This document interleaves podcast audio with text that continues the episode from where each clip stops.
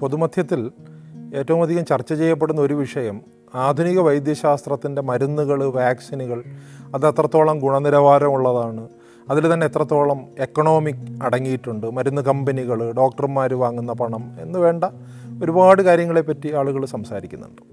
അപ്പോൾ അതിൽ വളരെ കൃത്യമായിട്ട് അതെന്താണ് നടക്കുന്നത് എന്നുള്ള ഒരു വസ്തുത ചൂണ്ടിക്കാണിക്കുക എന്നുള്ളതാണ് പ്രധാനമായിട്ടും ഇവിടെ ഞാൻ ലക്ഷ്യമിടുന്നു.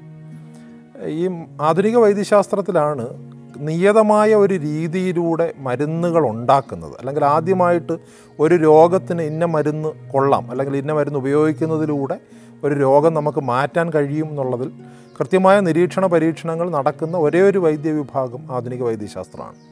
ഏതെങ്കിലും ഒരു പുസ്തകത്തിൽ എഴുതി എന്നുള്ളത് കൊണ്ടോ അല്ലെങ്കിൽ ആരെങ്കിലും പറഞ്ഞു എന്നുള്ളത് കൊണ്ടോ ഒന്നും തന്നെ വൈദ്യശാസ്ത്രം ഒരു മരുന്നിനെ സ്വീകരിക്കാറില്ല. ഒരു മരുന്ന് പരീക്ഷിക്കപ്പെടണമെങ്കിൽ പോലും ആ രോഗത്തിനെതിരെ ആ മരുന്ന് ഫലപ്രദമായിരിക്കാൻ സാധ്യതയുണ്ട് എന്നുള്ള രീതിയിലുള്ള ചില തെളിവുകൾ ഉണ്ടാവണം. അല്ലാതെ വെറുതെ നമുക്ക് ഇപ്പോൾ ഉദാഹരണത്തിന് ഏതെങ്കിലും ഒരു കെമിക്കൽ ഈ കെമിക്കൽ പനിക്ക് കൊള്ളാം അല്ലാന്നുണ്ടെങ്കിൽ മുട്ടുവേദനയ്ക്ക് നല്ലതായിരിക്കും എന്ന് വിചാരിച്ചിട്ട് കണ്ണിൽ കാണുന്ന എല്ലാ കെമിക്കലുകളും രാസസംയുക്തങ്ങളും അതോടൊപ്പം തന്നെ സസ്യലതാദികളിൽ നിന്ന് ലഭിക്കുന്ന വസ്തുക്കളും ഒന്നും തന്നെ നമുക്ക് കൊടുക്കാനായിട്ട് കഴിയില്ല. നേരത്തെ തന്നെ എഴുതി വെച്ചിട്ടുള്ള പുസ്തകങ്ങളും ഒന്നും തന്നെ ഇല്ല. പക്ഷേ ഏതെങ്കിലും ഒരു രാസ സംയുക്തത്തിന്റെ കെമിക്കൽ ഫോർമുല അല്ലാന്നുണ്ടെങ്കിൽ അത് പ്രവർത്തിക്കുന്ന ഏതെങ്കിലും ഒരു രീതി അത് മനുഷ്യ ശരീരത്തിലുള്ള പ്രവർത്തനത്തിന്റെ ഇന്ന രീതിയെ സ്വാധീനിക്കാൻ സാധ്യതയുണ്ട് എന്നുള്ള ഒരു വിലയിരുത്തലിന്റെ തുടക്കത്തിൽ നിന്നാണ് സാധാരണ ഒരു മരുന്ന് പരീക്ഷണം തുടങ്ങുക. ചില സമയത്ത് അങ്ങനെ അല്ലാതെ തന്നെ ഉള്ള കാര്യങ്ങൾ ലഭ്യമാണ്. ഉദാഹരണത്തിന് വളരെ എന്താ പറയുക ഒരു ഒരു അനുഗ്രഹം എന്നുള്ള രീതിയിലൊക്കെ ചില മരുന്നുകൾ മനുഷ്യന്റെ ചരിത്രത്തിലേക്ക് കടന്നു വരാറുണ്ട്. അതിൽ ഏറ്റവും പ്രധാനപ്പെട്ട ഒരു ഉദാഹരണം എന്ന് വെച്ച് കഴിഞ്ഞാൽ ലക്ഷക്കണക്കിന് ആളുകളെ അല്ലെ കോടിക്കണക്കിന് ആളുകളെ രക്ഷിച്ച പെൻസിലിൻ എന്ന് പറയുന്ന മരുന്നാണ്. പെൻസിലിൻ കണ്ടെത്തുന്നത് വളരെ ആക്സിഡന്റലി അലക്സാണ്ടർ ഫ്ലെമിംഗ് എന്ന് പറയുന്ന സ്വീഡിഷ് ശാസ്ത്രജ്ഞൻ.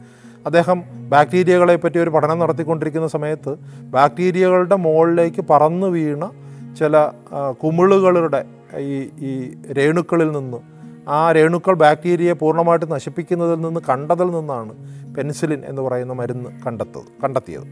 പക്ഷേ മിക്കപ്പോഴും അങ്ങനെയല്ല. മരുന്ന് ഈ രോഗത്തിനെതിരെ പ്രവർത്തിക്കാൻ സാധ്യതയുണ്ട്. മരുന്നിന്റെ കെമിക്കൽ ഫോർമുല ഇതാണ്.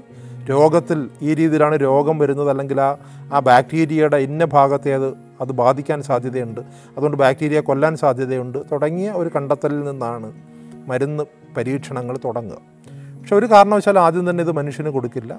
അനിമൽ മോഡൽസ് നമ്മൾ പറയുന്ന മൃഗങ്ങൾ. ഏത് മൃഗമാണോ ഈ ഒരു രോഗപരീക്ഷണത്തിന് നല്ലത്. ഒരു പക്ഷേ ഗിനിപ്പന്നിയായിരിക്കാം വെള്ള എലികളായിരിക്കാം. അപ്പോൾ അത്തരത്തിലുള്ള മൃഗങ്ങളിൽ ഇത്തരം രോഗങ്ങൾ ഉള്ള അല്ലെങ്കിൽ രോഗങ്ങൾ ഉണ്ടാക്കിയതിന് ശേഷം ഈ മരുന്ന് ഉപയോഗിച്ച് ആ രോഗത്തിനെ ഇല്ലായ്മ ചെയ്യുന്നതാണ് ഒന്നാമത്തെ ഘട്ടം. അത് കഴിഞ്ഞാൽ മനുഷ്യൻ ഉപയോഗിക്കുമ്പോൾ അത് വ്യാപകമായിട്ട് മനുഷ്യരിൽ ഉപയോഗിക്കില്ല. ആദ്യം വളരെ കുറച്ച് ആളുകളിൽ മാത്രമേ ഉപയോഗിക്കുകയുള്ളൂ. അവർക്ക് രോഗം ഉണ്ടാകണമെന്നില്ല. മിക്കപ്പോഴും രോഗമില്ലാത്ത ആളുകളിലാണ് ആദ്യം പരീക്ഷിക്കുക. കാരണം ഈ മരുന്ന് ആരോഗ്യമുള്ള ഒരാളുടെ ആരോഗ്യത്തിന് ഇല്ലാതെയാക്കുന്നില്ല എന്നുള്ള കാര്യം ഉറപ്പാക്കേണ്ടതായിട്ടുണ്ട്. അത് കഴിഞ്ഞ് രോഗികളിൽ വളരെ കുറച്ച് രോഗികളിൽ നമ്മൾ മരുന്ന് പരീക്ഷണം നടത്തി രോഗത്തിനെ മാറ്റുന്നതായിട്ടും ഈ രോഗത്തിനെതിരെ മരുന്നിന്റെ ഇത്ര ഡോസാണ് വേണ്ടത് എന്നും കണ്ടെത്തും. അങ്ങനെ ഏതാണ്ട് ഒരു അഞ്ച് പത്ത് വർഷം കൊണ്ടാണ് ഒരു മരുന്ന് കണ്ടെത്തി വരിക. ആ മരുന്ന് ഗുണനിലവാരമുള്ളതാണ് എന്നുള്ളതും ആ രോഗത്തിനെതിരെ ഫലപ്രദമാണ് എന്നുള്ളതും ഏതെങ്കിലും രീതിയിൽ ആ മരുന്ന് കുറച്ച് കൂടുതൽ കഴിച്ചുപോയി എന്നുള്ളതുകൊണ്ട് ആ രോഗി അപകടപ്പെടാനുള്ള സാധ്യതയില്ല എന്നുള്ളതുമെല്ലാം കൃത്യമായിട്ട് വിലയിരുത്തിയതിന് ശേഷമാണ് മരുന്ന് സാധാരണഗതിയിൽ പുറത്തേക്ക് വരിക. മിക്കപ്പോഴും മരുന്ന് കണ്ടെത്തുന്നത് പുറത്തൊക്കെ ഉള്ള നമ്മുടെ നാട്ടിൽ ഒരു കാര്യം നമ്മൾ ചിന്തിക്കേണ്ടത് നമ്മുടെ നാട്ടിൽ ഇപ്പോഴും മരുന്ന് പരീക്ഷണങ്ങൾ ഈ ഒരു രീതിയിൽ മരുന്ന് കണ്ടെത്തുന്ന പരീക്ഷണങ്ങൾ വളരെ അപൂർവമാണ്. പുറത്തൊക്കെയുള്ള യൂണിവേഴ്സിറ്റികളിലാണ് പഠന പ്രവർത്തനങ്ങൾ നടക്കുന്ന ലാബുകളിലുമൊക്കെയാണ് വളരെ കൂടുതലായിട്ട് മരുന്ന് കണ്ടെത്തുന്നത്. മരുന്ന് കമ്പനികളും ചില മരുന്നുകൾ കണ്ടെത്തുന്നുണ്ട്. പക്ഷേ എങ്കിൽ പോലും കൂടുതൽ മരുന്നുകളും കണ്ടെത്തുന്നത് പുറത്തുള്ള സർവകലാശാലകളിലാണ് ഗവേഷണങ്ങളിലൂടെയാണ്. ആ ഗവേഷണത്തിന് ഒരുപാട് കാലമെടുക്കും ഒരുപാട് മൃഗങ്ങളുടെ അതിനുവേണ്ടി നമ്മൾ പക്ഷേ ഉപയോഗിക്കേണ്ടതായിട്ട് വരും.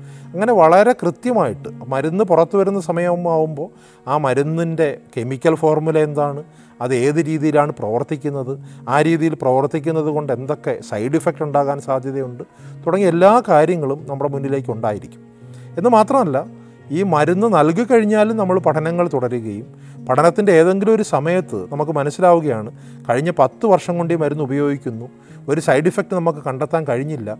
കാരണം സൈഡ് ഇഫക്റ്റ് വരുന്നത് പത്ത് വർഷത്തിന് ശേഷമാണ്. അങ്ങനെയാണെന്നുണ്ടെങ്കിൽ പത്ത് വർഷം കഴിഞ്ഞിട്ട് സൈഡ് ഇഫക്റ്റ് കണ്ടെത്തിയാൽ പോലും മരുന്ന് മാർക്കറ്റിൽ നിന്ന് നമ്മൾ പിൻവലിക്കും. ആ രീതിയിൽ വളരെ കൃത്യമായിട്ടുള്ള നിരീക്ഷണ പരീക്ഷണങ്ങളിലൂടെയാണ് ഈ മരുന്ന് പുറത്തേക്ക് വരിക. പക്ഷേ പുറത്തേക്ക് വരുന്ന മരുന്നിനകത്ത് വളരെ വലിയൊരു മാർക്കറ്റുണ്ട് എന്നുള്ളത് നമ്മളെല്ലാവരും മനസ്സിലാക്കേണ്ടതാണ്. ഇപ്പോൾ നമ്മളൊരു പത്ത് രൂപ കൊടുത്ത് നമ്മളൊരു മരുന്ന് വാങ്ങുമ്പോൾ പത്ത് രൂപ എന്ന് പറയുന്നത് അതിനകത്ത് നല്ലൊരു ശതമാനം മരുന്ന് കമ്പനികൾ ഉണ്ടാക്കുന്ന ലാഭമാണ്.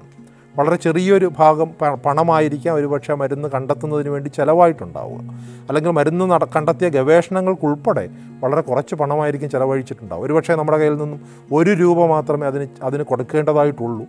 പക്ഷേ അത് പത്ത് രൂപയ്ക്കാണ് ആ മരുന്ന് വിൽക്കുന്നത്. അപ്പോൾ അത് ഒരു പ്രധാനപ്പെട്ട കാര്യമാണ്.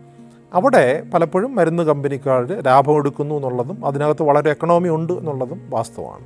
അപ്പോൾ മരുന്നിനകത്ത് മാഫിയ ഉണ്ട് എന്നുള്ളതിനേക്കാൾ മരുന്ന് വിൽക്കുന്നതിലാണ് മാഫിയ ഉള്ളത്. മരു ഗുണനിലവാരമില്ലാത്ത മരുന്നുകൾ സാധാരണഗതിയിൽ ഈ സ്ട്രീമിനകത്തേക്ക് വരാൻ മറ്റ് വൈദ്യശാസ്ത്ര മേഖലകളിൽ വരുന്നതിനെ അപേക്ഷിച്ച് വളരെ വളരെ സാധ്യത കുറവാണ്. കാരണം ഇത്രയും നിരീക്ഷണ പരീക്ഷണങ്ങൾ ഇതിനകത്തുണ്ട്.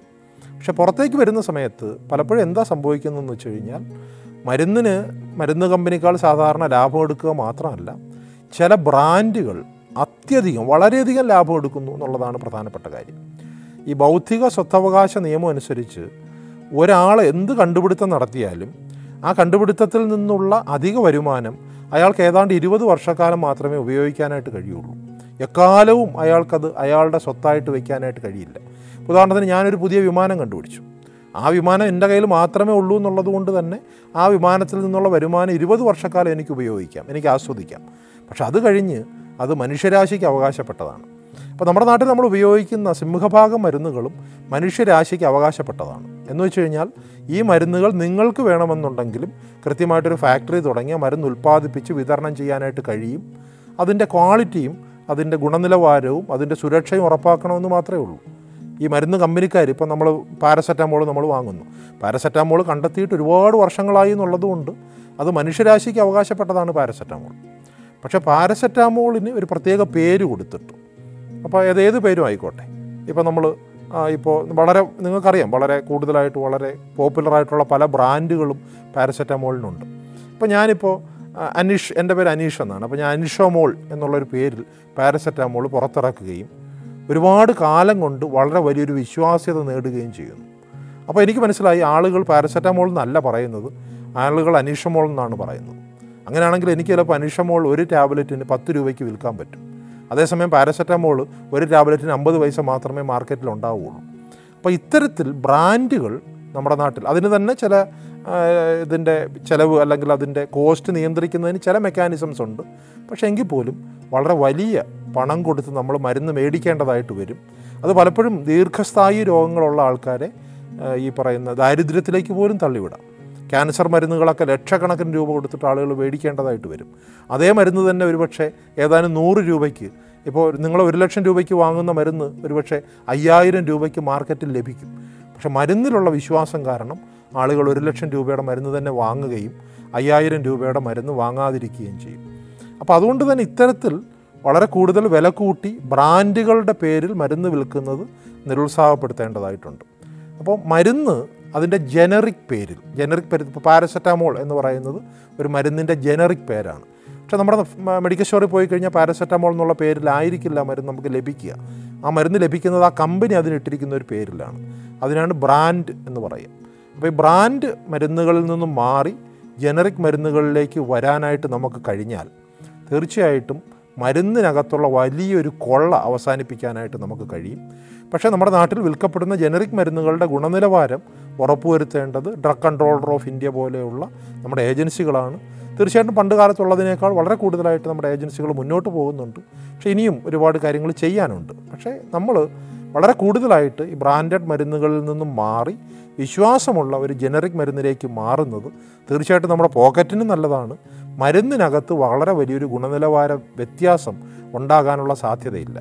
പലപ്പോഴും മരുന്ന് കമ്പനിക്കാർ അതിൽ പലപ്പോഴും ഡോക്ടർമാരും കുടുങ്ങിപ്പോകുന്നു എന്നുള്ളത് പ്രധാനപ്പെട്ട ഒരു കാര്യമാണ്.